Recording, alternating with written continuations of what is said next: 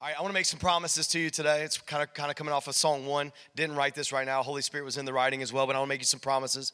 One, we're going to have some fun. We're going to laugh, okay? Is that okay? All right, if we laugh in our church. It is a life-giving church. I grew up in a church where if you didn't feel worse about yourself when you left, like the pastor didn't do his job. So he just kept preaching longer, and I kept getting more hungry. And so we're going to have fun. I'm going to interact with you. We're going to interact with each other. And so the more that you interact, the faster I preach. You know what I'm saying? So you will get to lunch faster as well.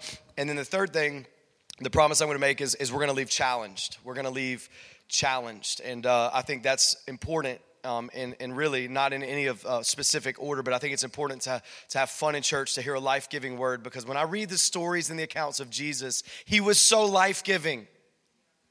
Like the people that he was toughest on were the religious, the lost. His heart was broken for all of humanity. He was so life-giving, and he was also challenging. You know, when the woman was caught in adultery, you remember that he forgave her, but then at the very end, he said, now go, and from now on, what does he say? Sin no more. He met her with grace, and he met her with truth. And I don't believe that you have to be absent of one or the other in order to preach the gospel. And so we're going to get into the message today because I have, I'm not going to tell you how much time I have because you're going to be counting down the minutes, and but I have some time. I got some time. And but I want to ask you a question. How many of y'all remember, again, this is the interaction piece. How many of y'all remember growing up as kids and working your parents in order to get them to come to a decision that you wanted them to come to? How many of you remember that? Like you would kind of corner them separately, right? You would corner them separately, and the reason I know this to be true is and here's what I know. Up until yesterday, I was raising a little sinner. Come on, somebody. He was lost as all get out, and he flaunted his freedom in the flesh, like that's what he did. But he would come to me and he would say things like this. Hey. He would start the sentence or start the conversation with me with this, Mom said yes. I'm like, well, then it doesn't matter what else, right? Because Mom said yes. Like, Mom said yes. And he would say things like this, hey, Dad, Mom said yes to, we're going to go to Hibachi, which is a Japanese steakhouse. On Sundays, he would say, Mom said yes, that we're going. And I'm like, man, I don't know about y'all, but when church is over, especially as the pastor, I've been there for a long time, preached a couple times on Sunday, your boy's ready for some food. And I'm like, the last thing I want. And so I'm thinking in my mind, it's true enough to like think that Sherry would have said this, my wife would have said this, but I'm not really wanting her to go to Hibachi. He'll say things like this, hey Dad, Mom said we could go to Chuck E. Cheese. Can we go to Chuck E. Cheese? And I'm like literally, I'm in my mind, I'm thinking, I'm like, it's possible that Sherry said this. It's possible that Sherry gave him this affirmation. But if he did, and in these situations, I'm thinking to myself, Sherry, I've got some trust issues if you're saying yes to some things that I would have said no to. I'm having some trust issues. But here's what's so crazy is my son will say things that's so believable and it's so close to what is possible to be true that I actually, when I'm looking at him, he's so stinking cute that I almost believe it's true. And here's the crazy thing, is what I have found in my life is that the enemy will do the exact same thing to me. That the enemy he'll take something, check it out, go with me on this journey today. He will take something that is so close to the truth,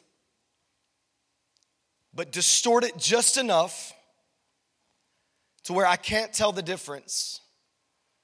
And then he'll use it to ask me a question and to make me question if it's God or if it's not. And then what happens for me is that I go on a journey that sometimes it's days. Y'all, I'll just be transparent with you guys. I remember when I was in college, I was struggling. I was struggling with the will of God. I'm sure nobody else struggles with the will of God here on a Christian college campus. Let me free you up. Paul says this, that the will of God is your sanctification. God cares so much more about who you are than what you do. I think it's awesome that you're going to be a worship leader or missionary. I think it's awesome that you're going to be whatever that you're going to be. Some of you may have come for the MR degree or the MRS degree, like the Mr. or Mrs. You came to get married. Let me just be honest. We used to say at our Christian college campus, ring by spring or your money back. You know what I mean? Like it was just, it was a guarantee. That would be a great marketing plan, by the way, Dr. A. Put that in, write that down, right? Ring by spring or money. Yeah.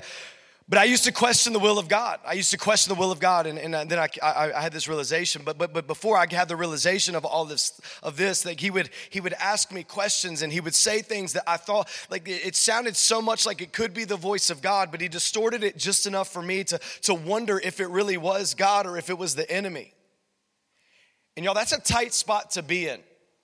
Like when you're starting to sometimes feel like you're attributing the enemy's voice to like what maybe God said, like you find yourself wrestling through some things. And this is exactly, it's unique, but it's not unique. We see this if you were to rewind all the way back to the book of Genesis and in the chapter of number 3 of the book of Genesis. If you have your Bible, you want to turn there, we're going to be there in just a moment. But we see that this is the very beginning, the very first. Man, I love this from like left to the right. When we build a building, like we need to, like we're 7 years in almost, y'all, and we still meet in a high school. We still load in, load out every week. So I'm like taking notes. I love this. I love like the panoramic, Dr. A. I think it's awesome. But what we see, Genesis chapter 3, we see this is the very same lie that the enemy used with Adam and used with Eve. And the reason that the enemy doesn't use new things is because the old things still work. He's not very smart. And so he uses the same tactics over and over and over. Genesis chapter 3, starting verse number 1, it says, "Now the serpent was more crafty than any other beast of the field that the Lord God had made. And he said to the woman, 'Did God actually say, you shall not eat of any tree in the garden?'" Did God actually say? 4 words, big question. Did God actually say? And it's in this moment in Genesis chapter 3 where the enemy starts to attack the relational trust that Adam and Eve had with God, the Creator. It's in this moment where the enemy takes out his hammer and the chisel, and he starts to chisel away at the relational trust that he has with Adam and Eve. You see, when the enemy can get you to question the relational trust, everything else in your life can be skewed. Everything else can be brought into question. And in 2022, can I tell you, listen, I think people would say it like this: would God really say? And y'all, I want to spend some time on this Christian college campus on the front end of this message. I feel like it is so important for us to wrestle through this idea of would God really say? And the reason that we ask these questions in 2022, check it out, is because we have a deficit in the understanding of the Word of God. We live in an illiterate biblical culture. We live in a world that people say they follow Jesus, but they don't read his word. And I don't know if you can separate the two. That people, I love Jesus. I love Jesus. I want to know Jesus. I want to follow Jesus. Well, do you read the word of God? Well, I mean, no. Like, I love Jesus. I mean, that's awesome. That's fantastic. It may get you into heaven, but it won't get heaven inside of you.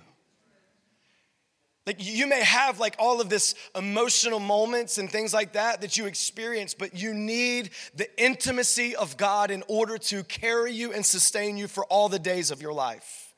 Would God really say? Did God actually say? And we would ask it in 2022, would God really say? Let me encourage you, current pastors, let me not say future, current pastors, those of you who want to pastor, never move away from the Word of God. Let me say that again because I want a bigger amen from that. Never move away from the Word of God. Amen. It is the only thing that has the power to change people. It is the only book that has the power to equip people. It is the only thing that if you, listen, our church is so progressive. It is in the sense of like the methodologies that we use. I mean, there's lights and haze and people, like some people hate it and you may hate it if you came. That's okay. It's not for every. How many thankful that there are churches that are all across the spectrum that are for every different type of person? So thankful for that. But we're progressive in our methodology, but we are traditional, we are conservative in our theology. Amen. That you don't have to separate the two. Like just because you go to a church where like the drums are crazy and the electric guitars are screaming doesn't mean, well, they don't stand on the word of God. No, it's possible to stand, it's possible to not divorce the two. I want to encourage you to know the word of God, to teach the word of God, but because we start to question things, we start to ask questions about things that God has already spoken on. One of my mentors said it like this: if God has already spoken on an issue, my opinion doesn't matter. I'm going to say that one more time, because if you're taking notes, you're going to want to write that down. That if God has already spoken on an issue, my opinion doesn't matter. Like, there's no way. We end up saying things like this when we don't know the word. We end up saying things like, there's no way that he would command something that makes me uncomfortable. Like, Dr. A, there's no way. There's no way. There's no way he would cause me to command me to do something uncomfortable. There's no way that he would command something that goes against my preferences. Don't we live in a world, can I speak on some sexuality things? Can I speak into that? We live in a world that there's no possible way that God would come against what I'm feeling. Like, is it possible that some of our feelings, that some of our feelings need to be sanctified by God? Like nobody that is a good friend, and I talk to parents all the time, they're like, well, my daughter is 12 and she wants to identify as a boy and all this stuff. And I'm like, so what'd you say to her? Well, I just want to affirm her in her feelings. I'm like, if my son comes to me and he says, can I walk around? Is that okay? Or do I need to stay here? Okay, I can walk around. If my son comes to me and says, hey, I feel like I just want to be angry all the days of my life. And every day I want to walk up to the wall and I just want to start punching it until I break my hand. And I looked at Jace and I said, Jace, I think that's a good idea. I would be affirming him in the feelings of his flesh. Like, why in the world? That would not be good parenting. That would be terrible parenting. But there's no way when we don't know the word of God. Like, I have people in my church that ask me, like, hey, I know that, like, it talks about in the Old Testament, but it doesn't really talk about sexual things in the New Testament. I'm like, wait, have you read the Bible? And I don't want to just pick on sexuality. Like, it talks about debauchery, and it talks about anger, and it talks about drunkenness, and it talks about, like, envy, and it talks about all of it. So we always pinpoint this. I don't want to just pinpoint this one thing, but none of us, it would be spiritual malpractice for me to say, buddy, hey, I think it'd be great. Just every time you get angry, run your head into that wall. That's great. Great job. No, I want to help him. I want to help him go at the things that he's wondering and help him meet it with scripture so that he could sanctify some of those things. In my church, I talk about the word of God all the time. And I know some people probably are like, come on, would you move on? Pastor Kenneth, would you move on? Do something like help me with this, help me with that. And I can help you with this and I can help you with that. But until you are in the word of God, like it will be somebody spoon feeding you your spirituality until you decide to eat for yourself. And my encouragement to you on this Christian college campus would to not just come to President's Chapel, Dean's Chapel, and come to the student-led chapel, not to just come to those things and go to Sundays at whatever church you choose to go to and be fed there, but you would feed yourself, feed your soul on a regular basis so that when the enemy starts to decay the relational trust in your life, you will know what God actually said, and you will be confident and what he said. Check out verse 1 again. It says, now the serpent was more crafty than any other beast of the field that the Lord God had made. And he said to the woman, did God actually say? And he says, you shall not eat of any tree in the garden. And when I read that, as I was studying this, I'm thinking, was that what God actually said? And it's not at all what God actually said. Check out Genesis 2:15 through 17. It says, the Lord God took the man, put him in the garden of Eden to work and keep it. And the Lord God commanded the man, saying, you may surely eat of every tree of the garden, but of the tree of the knowledge of good and evil you shall not eat. For in the day that you eat of it, you shall surely die. But see, I told you, what I told you is so true, that the enemy will get so close to the truth, but distorted enough to chisel away very discreetly at the relational trust that you have with God.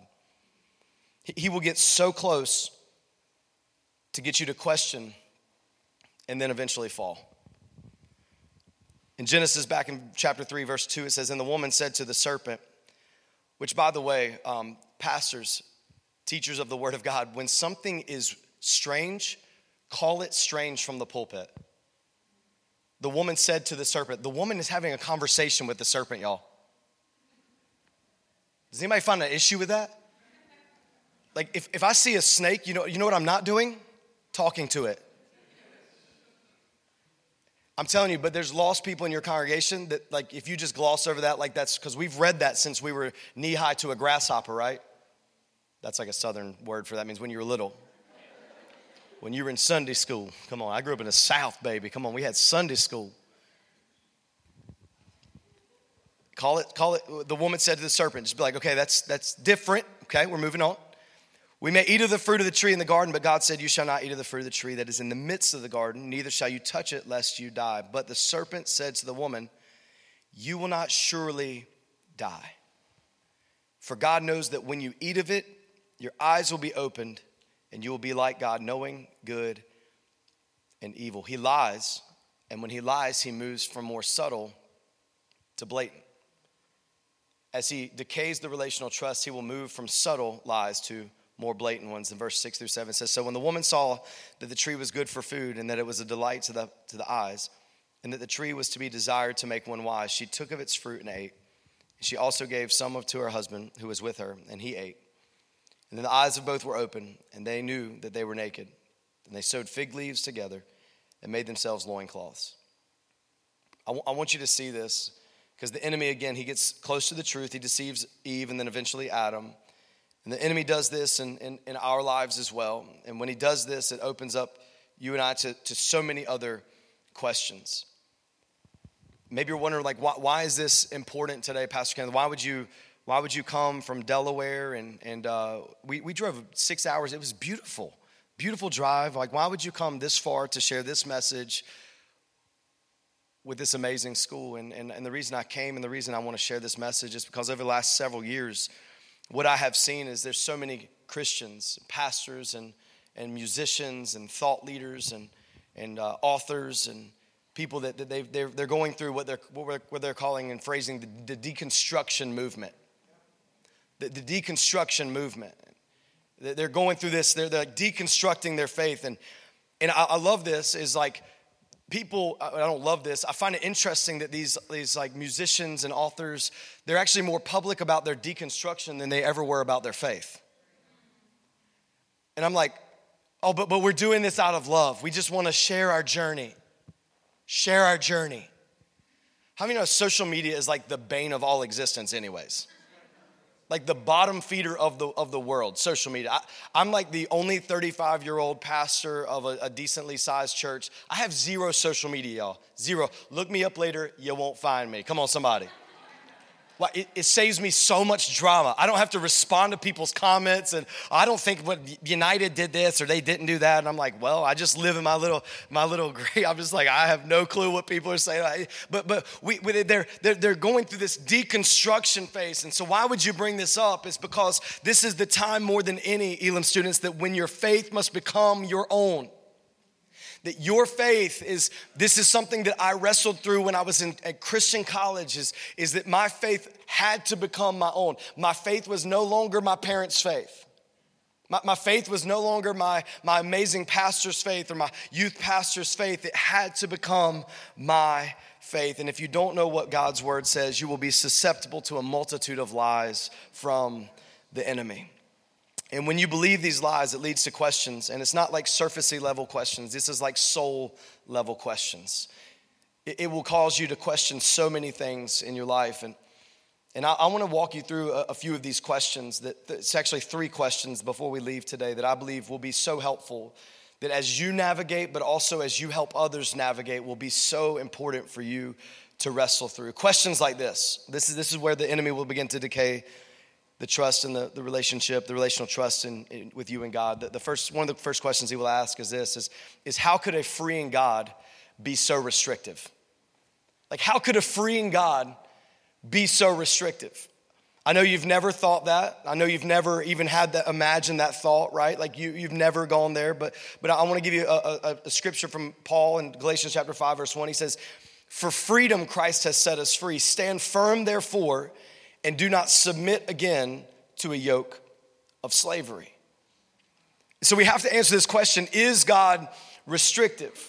And here's what I want you to understand this, because the enemy will make you feel this way about God, is that God, yes, he sets boundaries in your life, but no, he is not restrictive in your life.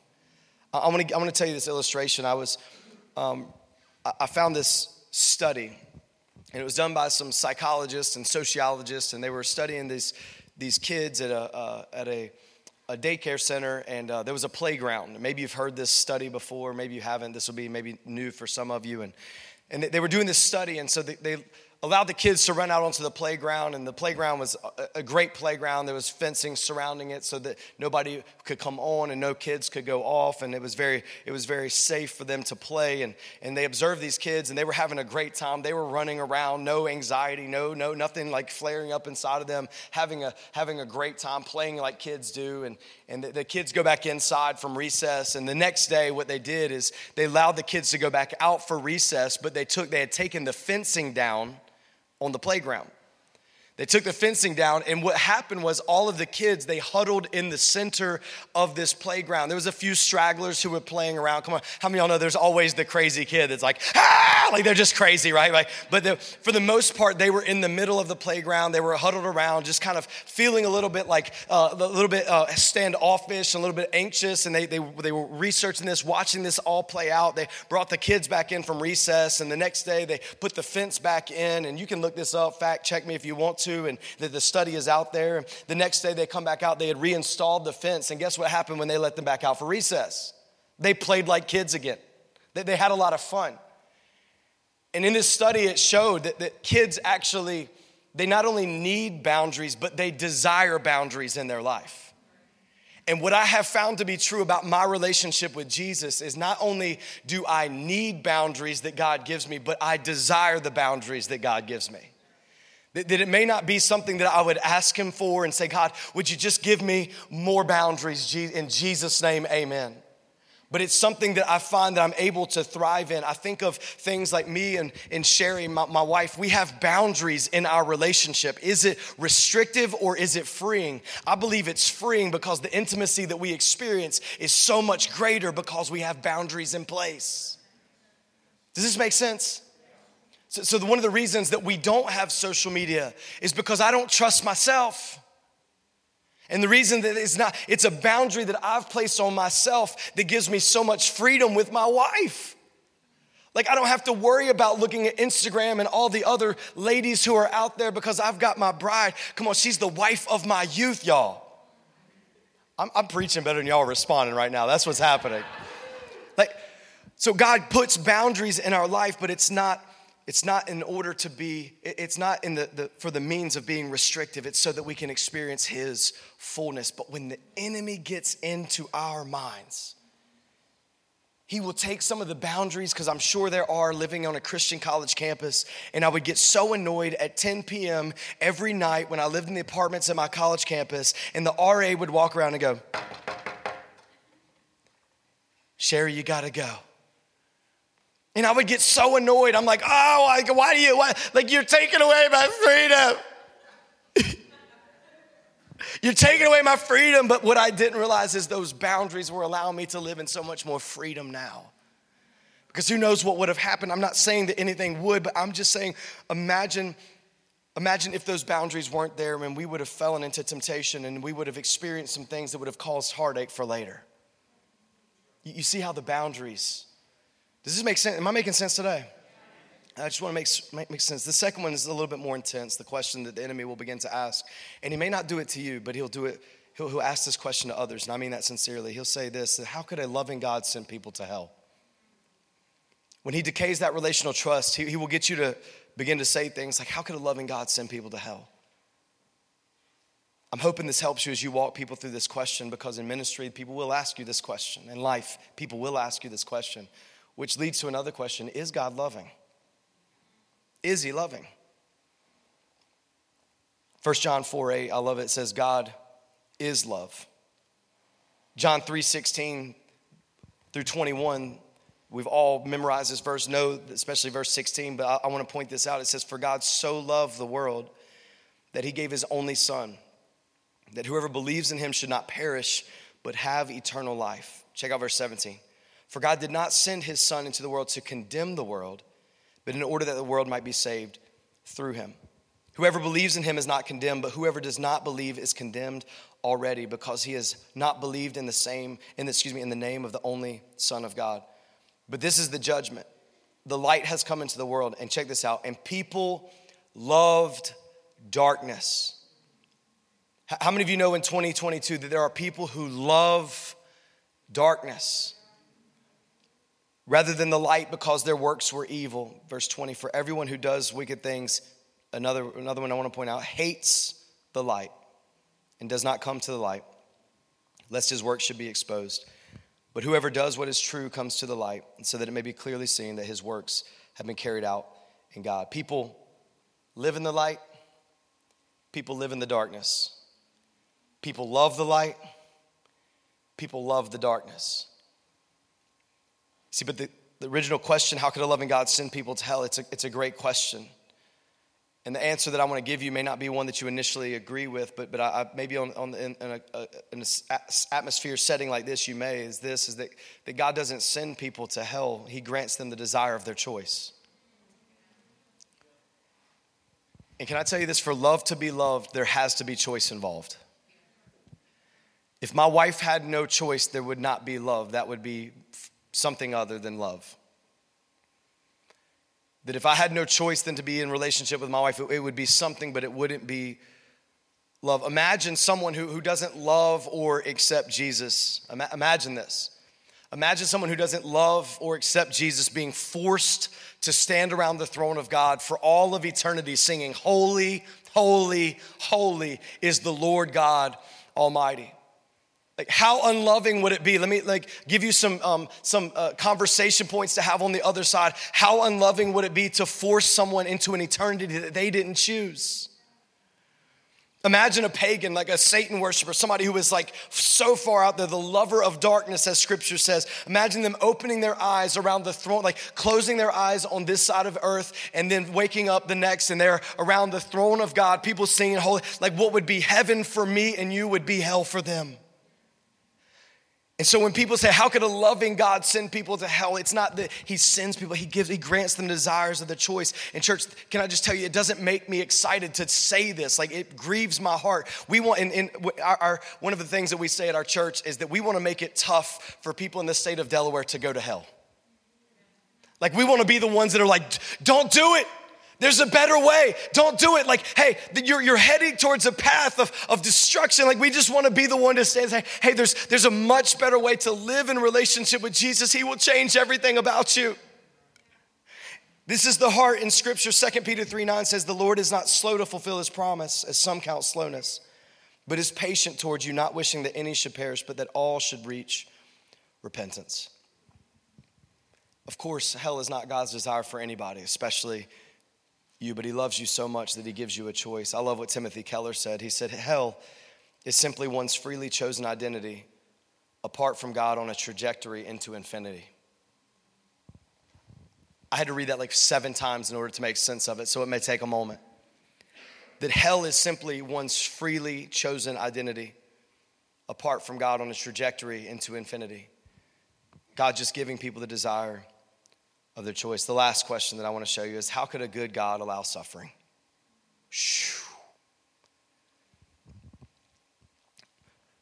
How could a good God allow suffering? Which begs the question, is God good? I want to tell you a really quick story, and I've got to finish up and land the plane here because there's other things to do today other than listen to me preach. My best friend in college, I played college baseball with him. One of my very best friends on planet Earth. I met him when I went to college, and it was literally a soul friend, immediately when I met him. He moved to Indianapolis, Indiana, and planted a church. One morning he goes to the gym. Me and him are on the phone with each other while he's at the gym finishing up, and he's on his way back. He says bye to me, hangs up the phone, He walks in the door. He finds his wife murdered on the floor. Is God good? And when the enemy gets a foothold in your life and he just starts to decay the relational trust and something like that happens, you got to know the answer on the front end because it's too late on the back end. He says it like this. He says, you have to prepare for the fight that you're not yet in. You have to prepare for the battle that you're not yet in. You have to prepare for the tragedy that you haven't yet faced. And many of you are on the front end of life right now, and you haven't maybe experienced a ton of tragedy, and maybe you have. I don't pretend to know your story. But I do know this, is that you must know and have settled in your heart, is God good? Because you will step into ministry, and there will be people that betray you, and there will be people that talk about you, and there will be people that stab you in the back, and there will be people that say things about you. How many of y'all know, I got into ministry to help people, and then there will be people in your ministry that will demonize you. And you're like, well, I didn't wake up today to hurt you. I was trying to help. I gave my life to helping people. And you think that somehow, like, I've got horns and a tail on and running around trying to terrorize you. But you have to determine in your heart, is God good? Mark 10:18 that says this, no one is good except God alone. Listen, I want to just cut to the chase and ask you this question. Is it possible that there's a sovereign God in heaven who has greater perspective on life than you do? I think we all know the answer to that question. The answer is absolutely. And evil and suffering, they're not evidence against God. I believe it's evidence that we have a plumb line called a conscience for what is good and for what isn't. Maybe we wonder where that came from. All of you know this wasn't the way that God created at all, that God created us to live in perfection. You know the story in Genesis. And in the disobedience and the fall, everything was introduced that we have here today, cancer and COVID and death, and the list goes on and on. But it wasn't supposed to be this way. Jesus actually spoke about this. Check out John 16:33 as I finish. Jesus said, in the world you will have tribulation. He says, but take heart, I have overcome the world. C.S. Lewis said it like this. He said, they say of some temporal suffering, no future bliss can make up for it. Not knowing that heaven once attained will work backwards and turn even that agony into glory. What was C.S. Lewis saying? He was saying, like it says in Genesis 50, that God takes what the enemy meant for evil and he turns it around for your good over and over and over again. Echoing the words of Paul in Romans 8:28, and we know that for those who love God, all things work together for good, for those who are called according to his purpose.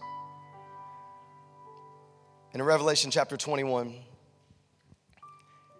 says, then I saw a new heaven and a new earth, for the first heaven and the first earth had passed away, and the sea was no more. And I saw the holy city, New Jerusalem, coming down out of heaven from God, prepared as a bride adorned for her husband. And I heard a loud voice from the throne saying, behold, the dwelling place of God is with man. He will dwell with them. Come on, how many of you know that God will return us to Genesis when God walked with man, that he will walk with us again?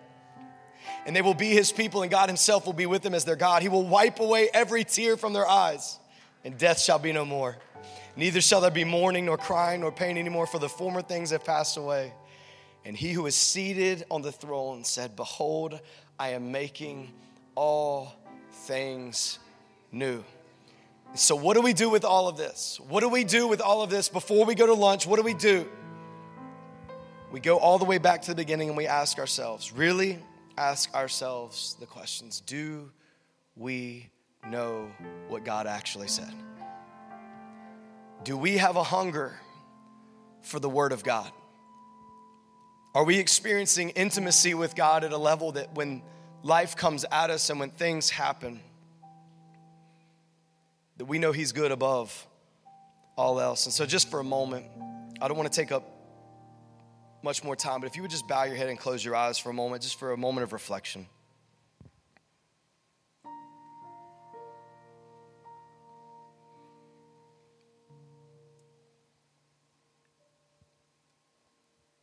that we wouldn't allow this moment to just sweep by us.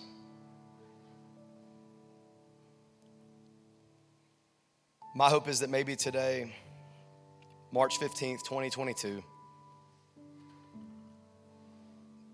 maybe you would drive a stake into the ground. That you would say, you know what, I haven't been in the Word like I should be. Especially if I'm preparing for the fight that I'm not yet in. I haven't been in the Word. I don't know what God actually said like I should. And the beautiful thing I want to speak over you is what Romans chapter 8 verse 1 says, that there is therefore now no condemnation for those who are in Christ Jesus. I don't bring it up to bring condemnation on you. I bring it up because I love you and I want to challenge you. To make today the day where you say, I'm going to get some disciplines in my life to build that relational trust, to grow that intimacy with Jesus so that I will know what God actually said. Come on, whatever posture you needed to take to just say, God, that's my heart. But that's in your seat, whatever you want to do. I just want to give you a moment. Just say, God, the stake's in the ground. I trust you. I love you. I believe you. You're good.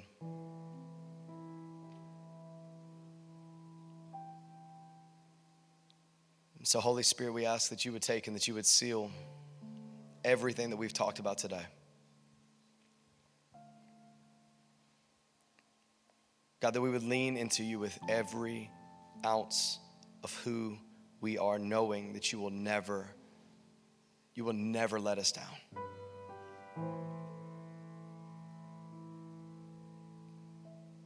You're so good to us.